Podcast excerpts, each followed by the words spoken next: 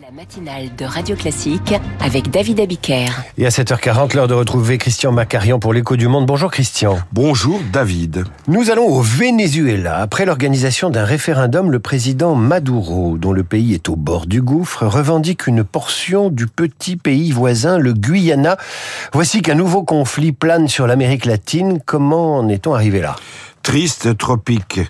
Pour redorer son blason de tribun populiste en situation d'échec perpétuel, le président du Venezuela, Nicolas Maduro, successeur de son triste maître Hugo Chavez, a décidé de se lancer dans une conquête territoriale assez pathétique.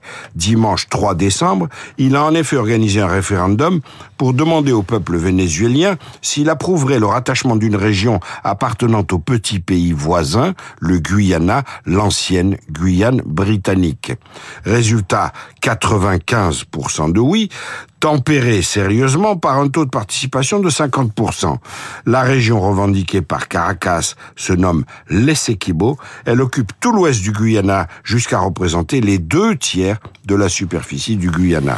Alors comme toujours, il y a des enjeux moins avouables. Et évidemment, les Sequibo ne comptent que 125 000 habitants, mais cette région regorge de ressources forestières, de minerais et d'hydrocarbures, notamment offshore au large des côtes. On estime les dernières découvertes de ressources pétrolières à environ 10 milliards de barils. Mais ce n'est pas la seule raison, surtout pour un régime politique tenaillé par l'idéologie.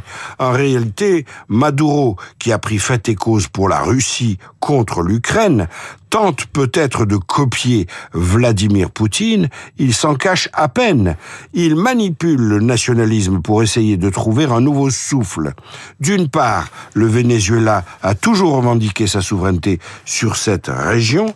D'autre part, en 2024, le Venezuela est appelé à se rendre aux urnes pour élire ou réélire son président.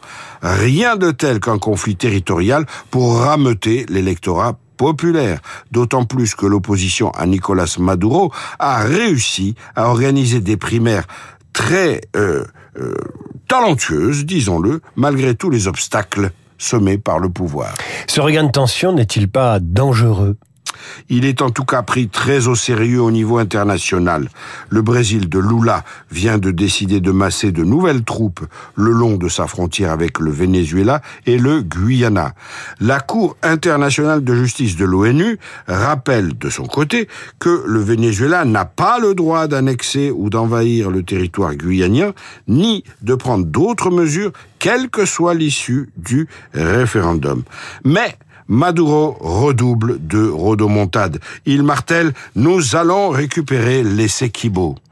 On pourrait renvoyer à Nicolas Maduro la phrase cinglante que l'ex-roi d'Espagne Juan Carlos avait lancée à Hugo Chavez en 2007 lors d'une de ses insupportables péroraisons.